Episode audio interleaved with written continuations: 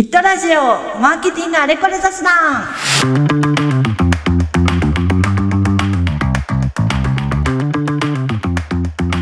映画業界お役立ち情報満載のリサーチメディア、キックレポート編集部のターニャです。よろしくお願いします。この番組は映画の宣伝プロデューサーが日々考えていることを話す番組です。マーケティング目線で世の中を見ると見えるものが変わってくるということで、本日もキコリの木村さんをお招きして放送していきます。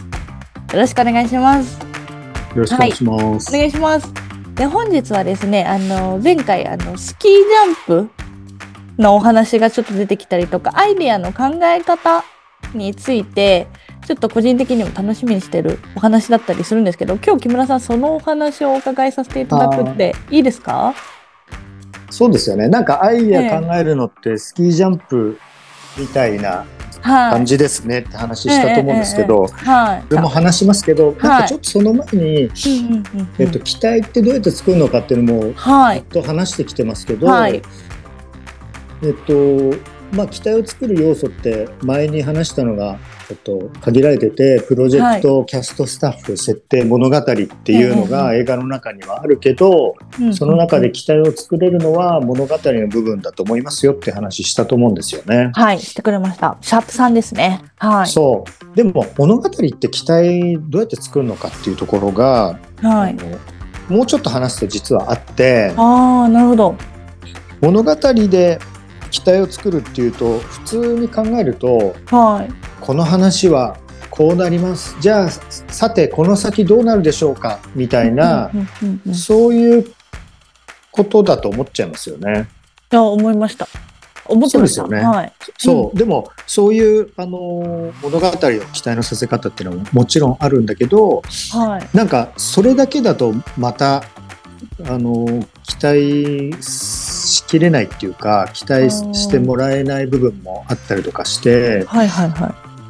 さらにうんその先のあの期待を膨らませるにはっていうところで言うとはい。やっぱり感情移入ができるかできないかっていうところがポイントになってくると思うんですよね。なるほど。それ何かっていうとじゃあ、はいまたいつものあの分解をするっていうところでいくと物語ええはを分解していくと何で構成されてるかっていうとはい。あの主人公が暮らしている環境があって、はい。じゃあどういう設定の中で動いてるのかっていう部分があって。でその中にじゃあどういうあの主人公が登場してくるんですかっていうキャラクターな部分があって、じゃあそこに暮らしているキャラクターの人がどういう感情で生きてるのかっていうこのはい。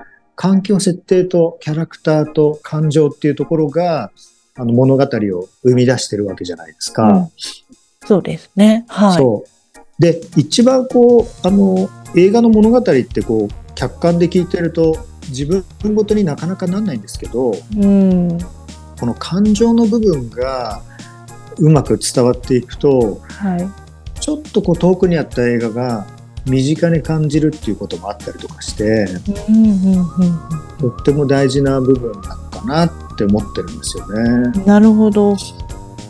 だからその主人公が最後にたどり着く感情どんな気持ちになるのかみたいなこととか、はい。なんかそういったことを伝えるのがあの重要だと思うんですけど例えば、あはい。の普段のコミュニケーションの中でいろんな人と知り合うじゃないですか。はい。でもこう仕事であの知り合った人とはい。家族とか友人みたいなうんお付き合いの人ってはい。違いますよね感じ方が感情移入の仕方が違いますよね、正直違います。はい。そうですよねはい。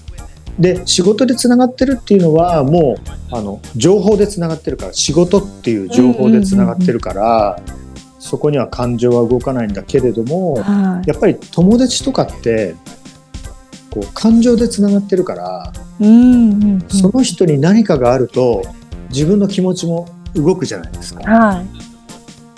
だからそれと同じようなポジションにあの映画の距離感を作っていけるとより見たくなるっていうか見にど行。かなきゃここ,、はいこの映画の中で暮らしているこの主人公が最後どうなるのかっていう物語の期待のその先にその主人公の感情も想像しながらあの見に行ってもらうっていうのがとっても大事だと思うんですよね。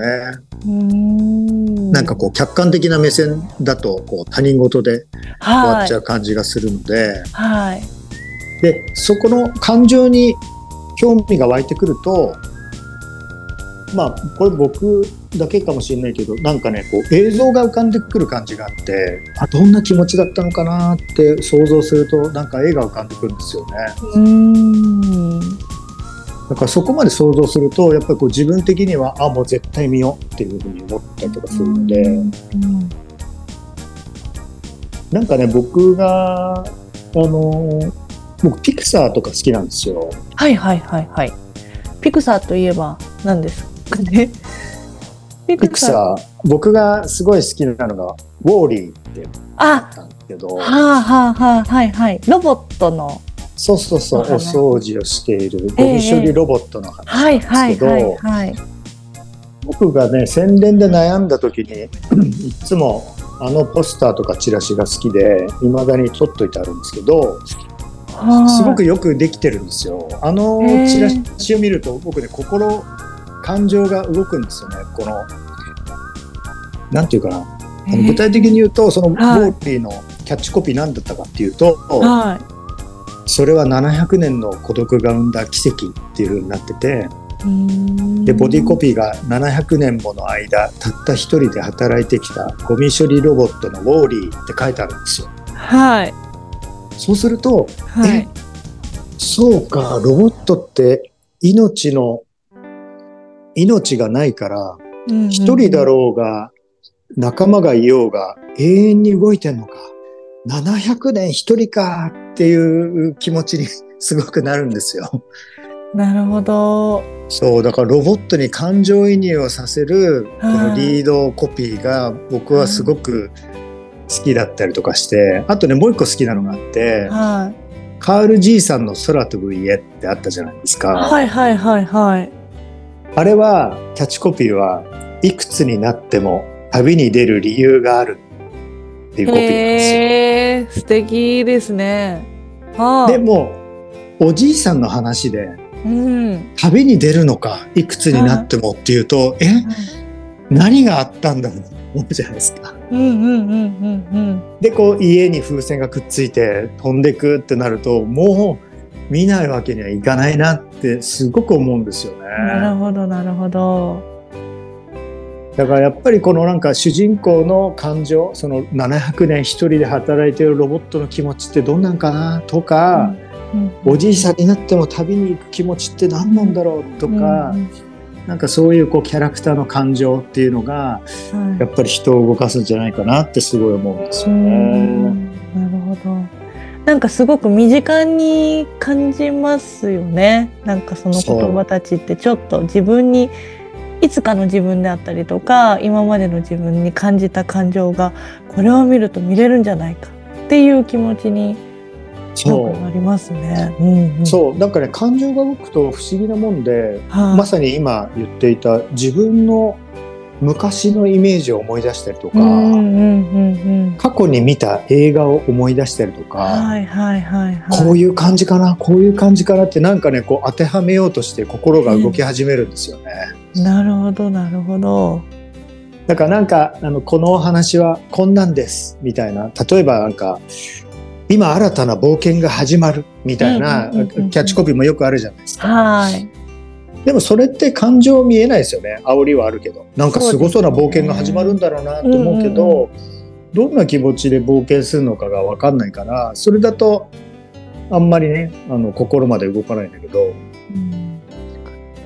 そう心が動くとなんか自分の過去をと照らし合わそうとするみたいな、はいはいはいはい。そうするとこう想像が動き始めてうん。もう見たくて見たくてしょうがないみたいな気持ちに僕はなるので、はい。その物語の期待っていうところにはやっぱこうキャラクターの感情っていうのをどう見せていくかっていうのもうんこう大事にしながら考えてるっていう感じですね。なるほど、なるほど。ありがとうございます。なんか今日はすごい自分も、あ、そうだなってまさになんかすごい心動きましたし、共感できるなんかお話だったなと思います。そう。だからう。ん僕が今話してる話もなんか僕はこうやってやってますって言ってますが、うんうん。これってあれなんですよね。僕が心が動いたあの理由みたいなことをうんうんうん自分の宣伝にも生かしてるっていうだけだから、うんなんかこう勉強してるってわけじゃなくて、はこれ絶対見たいって思った時にあ自分はなんでこれが見たくなったんだろうっていうところのポイントをこうしっかりと、あの記録してるっていう感じですね。だからそれをこう今後の仕事に生かしてるっていう感じなので。なるい。はそう。だから僕の宣伝の中にはいつもウォーリーが生きているい。ウォーリー恐るべしですね。でもやっぱ自分の心が動かないと、なんか宣伝も楽しく、なんだろう、届かないかもしれないですね。なんか。自そう分がなんですよ楽しいのが大事かもですね。うん。ありがとうございます。じゃあ、今日はここまでにさせていただければと思いますが、木村さん、次回はアイデア、考え方っていうところでいいですかね？をついてお話しいただくでよろしいですか？そうですね。